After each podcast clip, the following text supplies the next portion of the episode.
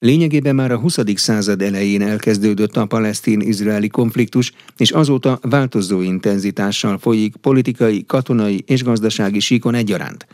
A konfliktussal összefüggésben több nemzetközi jogi kérdés is felvetődik, köztük az, hogy tekinthető-e jogos önvédelemnek az izraeli hadsereg válaszlépése a Hamasszal szemben Gázában. A Hamas támadásai során legalább 242 embert ejtettek túlszul, és még az sem tisztázott, pontosan mi lesz a fogjul ejtett emberek sorsa. Mindezekről Rozgonyi Ádám beszélgetett Tóth Norbert nemzetközi jogásszal, az Óbó Akadémia oktatójával. Kis túlzással azt lehet mondani, hogy a nemzetközi jog szabályozási területei, amelyet számosak egyébként, tehát rengeteg olyan kérdés van, amelyet a nemzetközi jogon már szabályoz. Szinte valamennyi ilyen nagyobb terület bemutatható a közelkeleti konfliktus, tehát az izraeli-palesztin kérdés kapcsán sajnos. Tehát, hogy annyira összetett, bonyolult helyzet jött létre az elmúlt több mint száz évben a közel-keleten, hogy ebből rengeteg nemzetközi jogi probléma is keletkezett. Kezdve az államisággal, ugye talán a legfontosabb kérdés Izrael és Palesztina kapcsán az államiság kérdése, tehát az, hogy mi minősül államnak a nemzetközi jogban, annak a szabályai meglehetősen bizonytalanok. Van 1933-ból egy Montevideói egyezmény, amely hatályos egyébként, de az amerikai kontinens államainak egy része kötötte egymás között, tehát egy regionális szerződés, az amerikai kontinensen kívüli államok ennek nem várhatnak részeseivé. Mégis, mivel nincsen más szerződés, amely az államnak fogalmi elemeit felsorolná kötelező jelleggel, vagy kötelezően, ezért ehhez szoktak visszanyúlni, és ugye azért hozom én ezt fel, mert annak ellenére, hogy nem egyetemes a szerződés, például amikor ugye Palesztina, vagy a palesztin állam, vagy magát palesztin államként meghatározó szervezet felvételizett az Egyesült Nemzetek szervezetéhez, akkor 2011-ben, amikor megvizsgálták a alkalmasságát, akkor elővették ezt az 1933-as Montevideo egyezményt, és ugye ennek a szempontrendszerét is megnézték többek között a jelentkezés során. Ugye ez azt mondja, ennek az első cikke azt mondja, hogy államnak az minősül,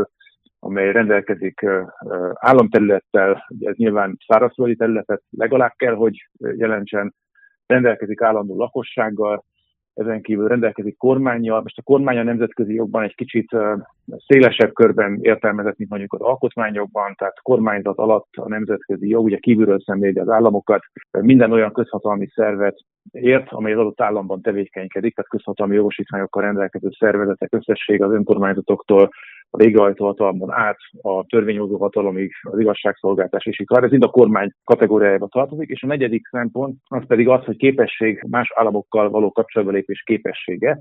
Tehát ez a négy alapeleme van az államiságnak. Ugye ennél ma már azért bonyolultabb szerintem az állam a 21. században, de az biztos, hogy egy olyan szerveződés, amely ezek közül a feltételek közül mindegyikkel nem rendelkezik, az nem minősülhet államnak, és ugye ebben a két esetben, tehát Izrael és Palesztina esetében is ezek az érdekesek. Mind a két ország kapcsán vannak olyan államok, amelyek nem ismerik el az államiságukat, tehát nem véletlen az, hogy mind Izrael, mind Palesztina hivatalos elnevezésében szerepelteti az állam szót, tehát a hivatalos elnevezése Izraelnek Izrael állam, Palesztinának pedig Palesztina állam, azért, hogy ezzel is üzenjenek a külvilág számára, hogy már pedig ők államok. Ehhez képest Izrael államiságát olyan 170 körüli ENSZ tagállam ismeri csak el, ezen felüliek viszont nem. Palesztináit pedig olyan 140 körüli ENSZ tagállam ismeri el. Egyébként a felelhető információk tévesek, tehát hogyha valaki azokból indul ki, akkor szeretném jelezni, hogy amíg számítások találhatók például az interneten, azok nem feltétlenül pontosak ebben a tekintetben, mert láthatunk olyan országokat, amelyek korábban elismerték mondjuk egyiknek az államiságát, később visszavonták az államelismerést, de államelismerést nem lehet visszavonni. Pontosabban technikailag visszavonható, de jogilag annak jelentősége nincs. Tehát, hogyha egy állam úgy dönt, hogy egy másik államot elismer független államként, akkor az lényegében örökre szól, az nem vonható vissza jogi értelemben. Tehát az államiság a legfontosabb kérdés nemzetközi jogi szempontból, ezért küzd mind a kettő entitás, és hát mondjuk Izrael jobb helyzetben van, hiszen Izrael ENSZ tagállam, számos nemzetközi szervezet tagja, meg hát az ő államiságát jóval többen ismerik el, és ugye mindez visszanyúlik nagyon mélyre időben. Vissza lehetne menni egyébként az oszmán időkig, mert hogy ez a térség az első világháború előtt sokáig, mert az első világháború alatt ugye a török birodalom része volt, itt nem volt olyan területi egység, hogy Izrael sem olyan, hogy palesztinai, vagy történelmi kulturális egységek voltak. Itt török, oszmán közigazgatás volt, vilájetek és szandzsákok, és ugye az első világháború után, sőt alatta, ugye a brit-francia érdekszféra felosztásnak köszönhetően, tehát a Sykes-Picot megállapodásnak köszönhetően az első világháború után a török birodalom ezen területei brit érdekszférába, brit mandátummá válnak, tehát a Nemzetek Szövetsége megbízza az Egyesült Királyságot, hogy igazgassa akkor már Palesztinának nevezett mandátum területet, és ugye itt kezdődik a modernkori hát veszőkutása az itt élőknek. Az jogi szempontból számít, hogy most tulajdonképpen két állam visele háborút? Vagy ha az egyik nem tekinti a másikat államnak, akkor ez úgymond a háborús jogban ennek vannak következményei, jelentősége? Van jelentősége, ugye elmondom, hogy miért. Ugye ma már nem nagyon használjuk a gyakorlatban nemzetközi jogászok ezt a szót, hogy háború. Holott egyébként véleményem szerint nincs ezzel probléma abból a szempontból, tehát jogi szempontból sem, de ugye 1945 után a nemzetközi jog egy teljesen új alapállást vett fel a fegyveres konfliktusokkal kapcsolatban, és megpróbálta egy az egyben betiltani a háborút, tehát kikapcsolni a nemzetközi kapcsolatokból és a nemzetközi jogból, ezért a kifejezést is megpróbálta száműzni. Ma már úgy beszélünk ezekről a konfliktusokról hivatalos körökben, hogy vagy nemzetközi, vagy nem nemzetközi fegyveres összeütközések, vagy konfliktusok. Egyébként ez egy szélesebb kör is, már tudnék a nemzetközi fegyveres konfliktus kifejezés, mint amit korábban a 45 előtti nemzetközi jogháború alatt értett. Annyi a jelentősége, hogy más-más szabályok vonatkozhatnak rá, de gyakorlatban viszont ugye azt látjuk, hogy Izrael nem ismeri el államként Palesztinát. Egyébként a Cisziordánia területének egy jelentős részét igazgató kormányzat tehát ugye a, a Fatahból és más szervezetekből álló palesztin hatóság, palesztin hatóságot ők irányítják, lényegében elismeri Izrael államiságát 1990-es évek eleje óta, tehát az oszlói béke folyamat óta. Izrael viszont nem ismeri el Palesztinát államként. A gázai övezetet kontrolláló Hamász viszont egyáltalán nem ismeri el Izraelt államként, tehát hogy kölcsönösen sincs meg a teljessége ugye egymás elismerésének, és a, a külső szereplők, tehát a többi állam viszont megosztott ebben a kérdésben, tehát hogyha magyar alapállás leszünk fel, tehát Magyarország nézőpontjából mind a két szereplő államnak minősül, tehát Magyarország elismeri Izraelt államnak 1948 óta, tehát mióta Izrael kikiáltotta a függetlenségét, néhány nappal később Magyarország ezt elismerte. 1988 óta palesztin államot is elismeri Magyarország államként, tehát Magyarország a két, két állami megoldásnak a híve, tehát hogy kell egy zsidó és kell egy arab állam a, térségben, viszont vannak olyan országok, amelyek vagy csak az egyiket ismerik el államként, vagy a másikat. És ez azért probléma, mert emiatt azt szoktuk mondani, hogy ennek a tehát Palesztina kérdése egy úgynevezett dispute, tehát vitatott terület, mondjuk nemzetközi jogi nézőpontból, hiszen még egyszer mondom, a nemzetközi közösség is megosztott a kérdést illetően, viszont az eredeti kérdésére válaszoljak, tehát a hadviselés jogát illetően annyi a jelentősége, hogy ha két állam küzd egymással, akkor nyilván az államok közötti fegyveres összeütközésekre vonatkozó joganyagot kell alkalmazni, amennyiben viszont nem, akkor a nem állami konfliktusok, vagy ez a nem nemzetközi konfliktusokra vonatkozó joganyagot, ami szintén létezik, viszont ez utóbbi ugye jegyzőkönyvnek, tehát egy 77-ben született második számú kiegészítő jegyzőkönyvnek például Izrael nem vált a részesévé, ez egy kicsit bonyolíthatja a dolgokat, de valójában a nemzetközi jogászok összessége úgy gondolja, vagy nagy része inkább úgy mondom, mert viták persze mindig lehetnek, hogy ha bár Izrael nem részes ennek a 77-es jegyzőkönyvnek, szokásjogi alapon rá is alkalmazandók azok a szabályok, tehát hogy nem szerződéses alapon, hanem szokásjogi alapon. Magyarul ebben a konkrét konfliktusban, attól függetlenül, hogy államok küzdenek egymással, vagy nem államok, a hadviselésnek a humanitárius, tehát emberbaráti szabályait az kötelezően alkalmazni kell mind a két félnek egyébként, tehát a Gázát kontrolláló Hamasnak is, és ugye Izrael államok is. Ugye az izraeli hatóságok legfrissebb adatai szerint hát csak nem 230 túszt raboltak el az október 7-i támadás során, akiket állítólag a Hamas vezette palesztén területen tartanak fogva. A kérdésem az, hogy mi a túszok jogállása tulajdonképpen? Ugye a fegyveres, tehát a nemzetközi és nem nemzetközi fegyveres konfliktusok esetében is a civil lakosság, tehát a polgári lakosság kiemelt jogvédelmet élvez. Ugye nyilván a túszok egy része az a polgári lakosság soraiból kerül ki. Vannak közöttük egyébként katonák is, tehát ezt is lehet tudni, hogy vannak olyanok, akiket katonai minőségükben raboltak el, de ugye egy jelentős részük a polgári lakosság tagja. Ugye az ő státuszuk az külön válik, viszont az biztos, hogy akár nemzetközi, akár nem nemzetközi fegyveres konfliktusról beszélünk, a túszok szedése az tilos. Tehát, hogy ez egyértelmű szabály, mind a két esetben túszokat szedni fegyveres összeütközés, fegyveres konfliktus során bármely fél által ez szigorúan van tilos, és ugye háborús bűncselekménynek minősül. Tehát ez az egyik, ez a büntetőjogi vonatkozása. A másik pedig az, hogy a kiemelt védelemből az is következik, hogy ezekkel az emberekkel, amelyet egyébként, hogy minden embernek ugye emberi jogai is vannak, emellett ezeknek az embereknek kiegészítő jogai plusz jogai is vannak egy ilyen konfliktusban úgy a katonáknak, mint a civileknek, ugye a katonák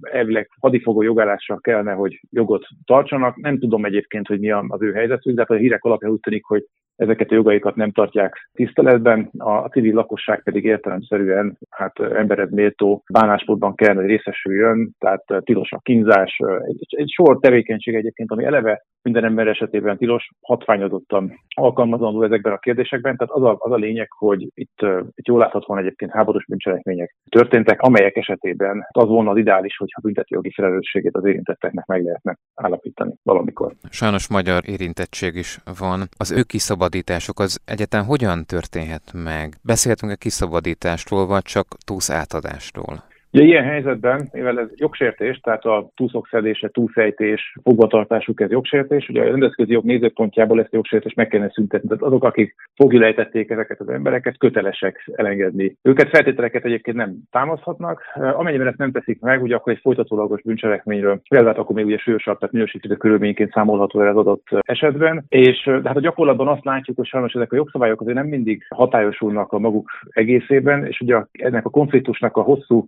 története is azt mutatja, hogy nem ritka, hogy hát alkudoznak egymással a felek, tehát az izraeliek és a palesztinok, és mondjuk húszok elengedését egyéb feltételektől teszi függővé az egyik fél, és hát láttunk arra is példát, hogy a másik fél, amelyet gyakorlatilag zsarolnak ezzel, belemegy ebbe.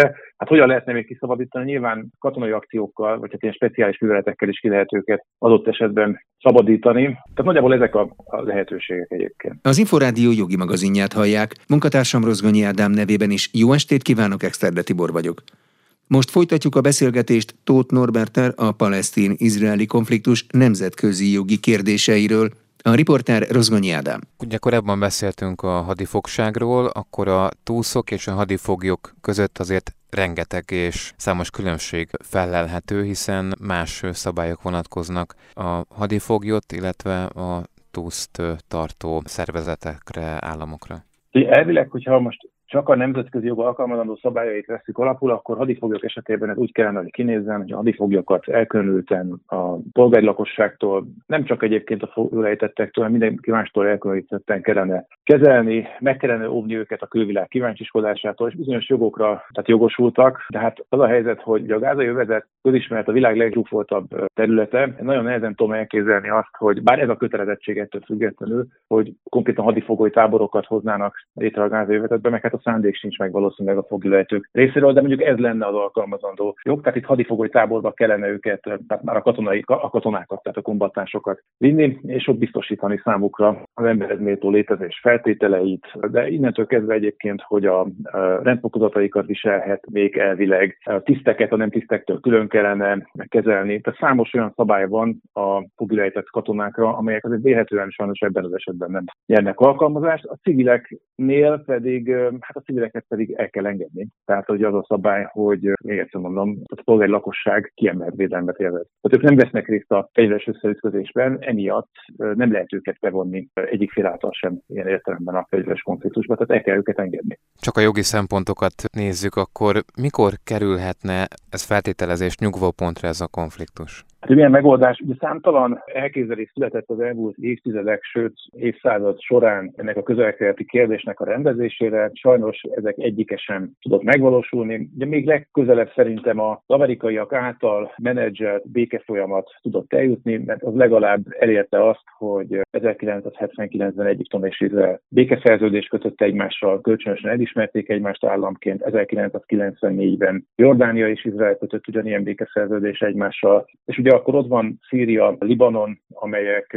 amelyekkel az a helyzet, hogy tárgyalt ugyan Izrael, mert hát volt korábban békeszerződéssel kapcsolatban elképzelés, de nem sikerült békeszerződést megkötni, egymást nem ismerik el, pontosan Izrael nem ismeri el Libanon és Szíria. Államként nagyon messzire vezetne ez, mert el lehetne jutni a Golán Szíria esetében, meg más kérdéseket erről lehetne hozni, és akkor ugye a, a, a következő kérdés az pedig a palesztin államiságnak a létrehozása. Ugye a két állami megoldás az, ami a leg életképesebb még akkor is, hogyha mind a palesztin, mind az izraeli oldalon sokan vannak, akik nem hisznek egyáltalán a két állami megoldásban, hanem ők azt mondják, ugye az egyik oldalnak a radikálisai azt mondják, hogy csak palesztin állam képzelhető el a térségben, a másik oldalon viszont azt mondják, hogy csak Izrael állam. De én azt gondolom egyébként, hogy a két állami megoldás az, ami egyáltalán életképes tudna lenni, tehát csak egy Izrael állam, vagy csak egy palesztin állam, azt szerintem az nem működik. Ez nem a békének az, az áloga ebben a térségben, viszont ehhez nagyhatalmi megállapodás is kell. Tehát önmagában az érdekelt, az érintett feleknek a megállapodása nem tud létrejönni nagyhatalmi támogatás nélkül, és az is látszik, hogy a nagyhatalmak megosztottak sajnos ebben a kérdésben régóta, úgyhogy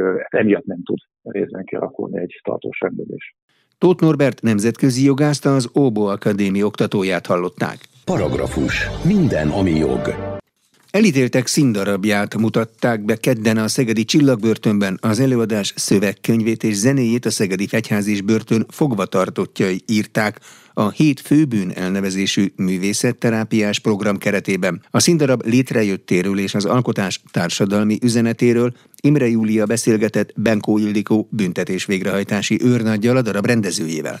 A projekt körülbelül másfél évre vezethető vissza. Tavalyi évben a Nemzeti Bűnmegelőzési Tanács pályázatot hirdetett. A fogvatartottakkal való foglalkozás a művészetterápia eszközeivel, címszóval, és a tavalyi évben a tíz parancsolat gondolat köré épülve tíz intézet készült egy-egy színdarabban, ami tavaly októberben került bemutatásra. Ennek akkor a sikere volt, hogy idén ismételten kiírta a bűnmegelőzési tanács ezt a pályázatot. Az idei évben a hét főbűn volt a tematikája ennek a pályázatnak, és ebbe Szeged szintén szerepet kapott, és mi kaptuk az irigység főbűnt, hogy fogalmazzuk meg, vigyük színre egy színdarab formájában. Amitől igazán különleges, hogy mi csak a címet kaptuk. Minden mást, a díszletet, a jelmezt, a szöveget, az egész színdarabnak a felépítését, gondolatvilágát, mindent, mindent magunk készítettünk. Én és 17 fogvatartott vett részt ebben a munkában. És így készült el végül egy egy óra hosszás színdarab,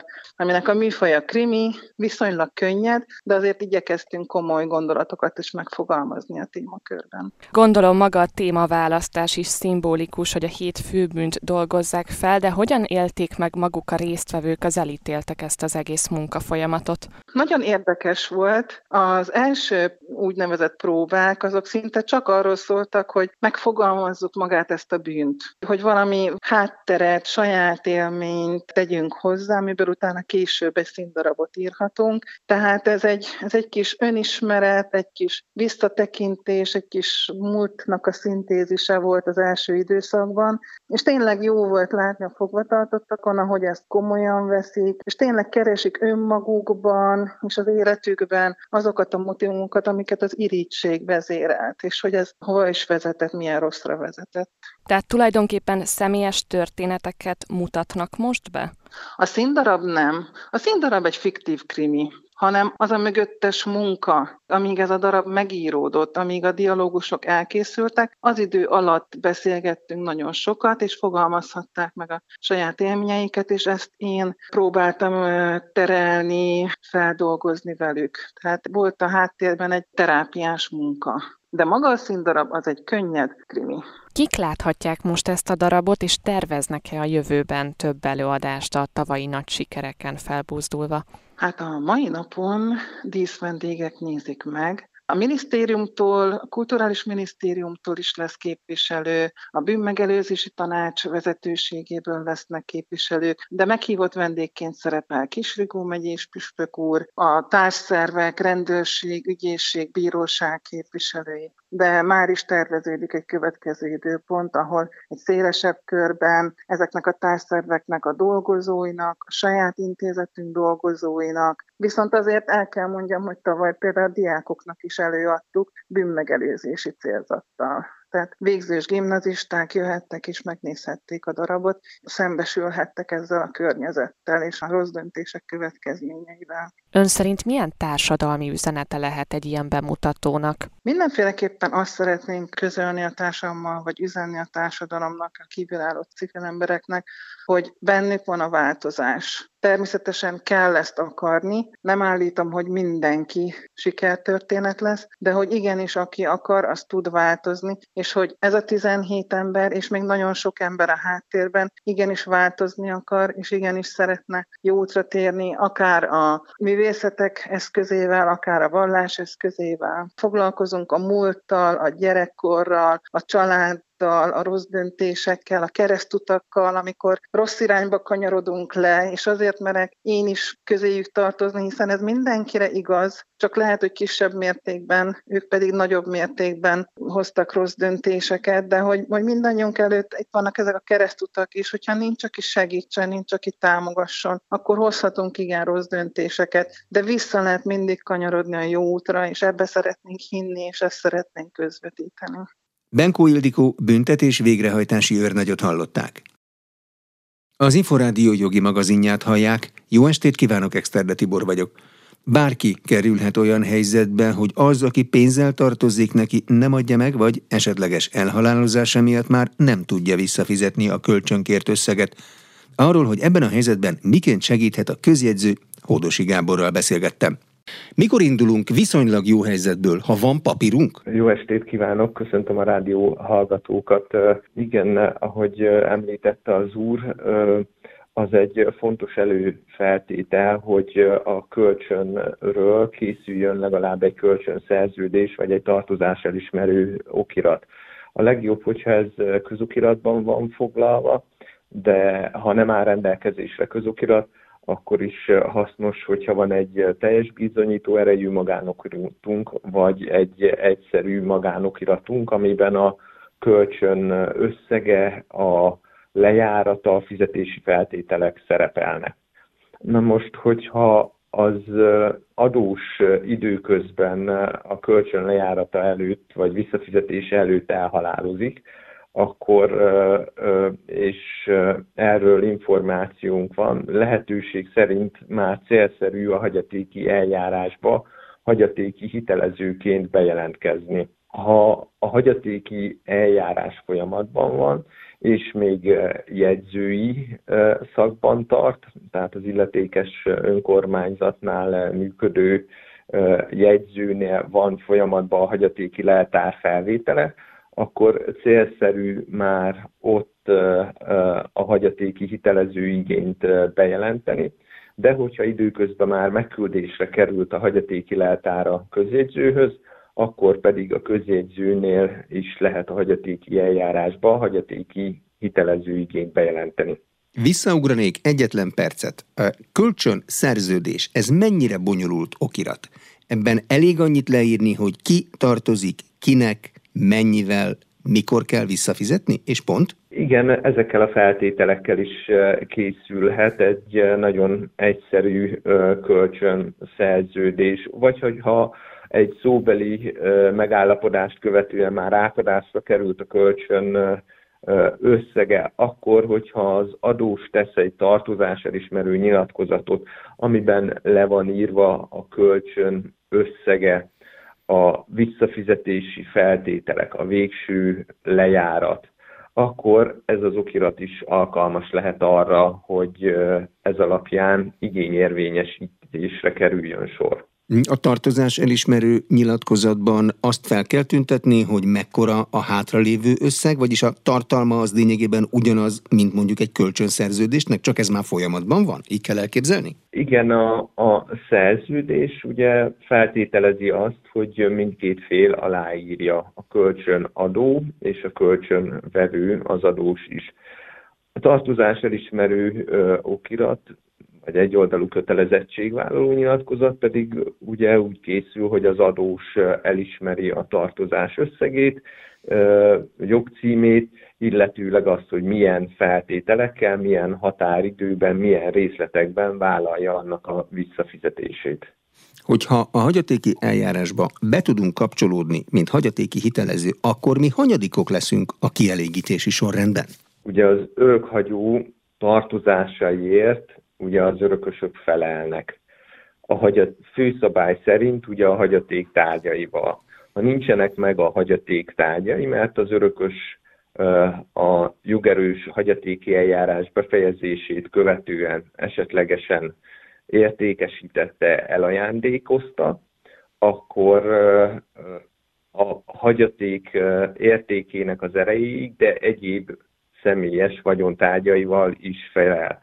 Tehát az, az örökhagyó után a jogutódlás az mind az örökhagyó pozitív vagyontárgyai vonatkozásában és a negatív a tartozásai vonatkozásában is megtörténik. Hogyha már a hagyatéki eljárásba bejelentkezünk hagyatéki hitelezőként, akkor ez annyiban segíti a jogosult, a kölcsönadónak az igénye érvényesítését, hogyha ekkor már ugye a hagyatékban ból, a hagyatéki vagyontárgyakból is esetlegesen kielégítést kereshet. Míg, hogyha a hagyatéki eljárás lezajlik és befejeződik jogerősen, megállapításra kerülnek az örökösök, akkor a, a jogosultnak, a kölcsönadónak az örökösökkel szemben kell igényt érvényesíteni, de az örökhagyó tartozásai alapján. Megelőzöm-e például mondjuk az adóhivatalt? ha neki is, meg nekem is 100 ezer forinttal tartozik az örökhagyó. Hagyatéki tartozások kielégítésének a sorrendjét a polgári törvénykönyv határozza meg. Itt ugye a felelősség az örökhagyó hagyatéki a örökhagyó tartozásaiért. Kérdés, hogy milyen jogcímen ugye keletkezik ez a tartozás. Hogyha, kölcs, hogyha például egy temetési költség, akkor az előrébb kerül, mint mondjuk a adó tartozás. Mm, tehát van ennek egy leírt sorrendje, és ehhez kell tartani magát mindenkinek. És ott világosan megmondja, Igen. hogy mi van előbb, és mi van később. Igen. Megtámadhatják-e az én bejelentésemet a hagyatéki eljárásban bármikor. Mondok egy nem biztos, hogy nagyon elrugaszkodott példát. Azt mondják, hogy én az elhunytal egy oroszlán szerződést kötöttem, vagy kényszerítettem rá, vagy bármi olyan jogcímet megpróbálnak keresni, hogy végül engem ne kelljen kielégíteni. Vagy a papír az papír. Ugye a hagyatéki eljárás, ugye az egy különleges eljárás, amelyben erre vonatkozóan bizonyításnak helye nincs. Hogyha a felek között vita van a hagyatéki hitelező igény tekintetében, hogy ez most valós tartozása az örökhagyónak, vagy nem. Tehát, hogyha az öröklésre jogosultak a hagyatéki hitelező által bejelentett hagyatéki hitelező igényt nem ismerik el, akkor a hagyatéki eljárási törvény meghatározza azt, hogy ebben az esetben másodlagos öröklési jogi vita keletkezik a felek között, és uh, ilyenkor a közjegyző idéglenes hatállyal adhatja át a hagyatékot, a hagyatéki hitelező pedig az el nem ismert igénye érvényesítése véget bírósághoz fordulhat, és a bíróságon lehet ugye ennek a jogvita eldöntése tárgyában ugye egy bírósági döntés alapján határozatot hozni.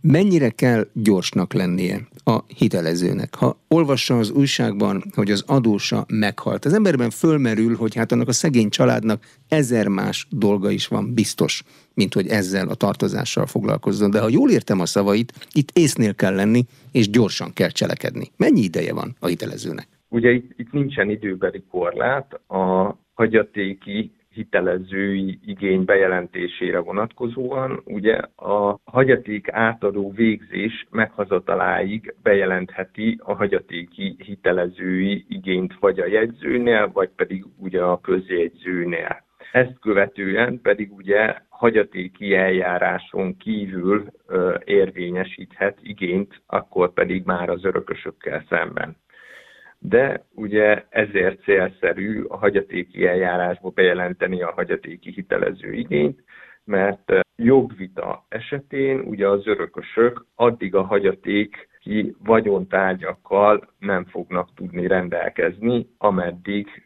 ugye ez a vita lezárásra nem kerül. Lehet, hogy banális a kérdés, de ezt ilyenkor úgy kell csinálni, hogy viszem az eredeti kölcsönszerződést, meg a teljesítési bizonylatokat, hogy abból mennyit kaptam meg, és még mennyit nem, vagy elég bejelentenem, hogy nekem igényem van erre a hagyatékra? Célszerű lehet ugye az örökösök nyilatkozattétele segítése vége, ugye bemutatni az örökösök részére a teljesítési bizonylatokat, az elszámolásokat, amiből látszik a hagyatéki hitelezői igénynek a megalapozottsága, és akkor erre vonatkozóan tudnak nyilatkozatot tenni az örökülésre jogosultak az örökösök, hogy ők ezt az igényt elismerik, vagy esetleg ők találtak-e más ennek ellenmondó bizonylatokat még az ingóságok között, tehát az igény megalapozottsága miatt célszerű lehet az örökösök elé tárni a teljesítési igazolásokat is. De önmagában erre vonatkozóan a hagyatéki hitelező terjeszti elő az igényét, amire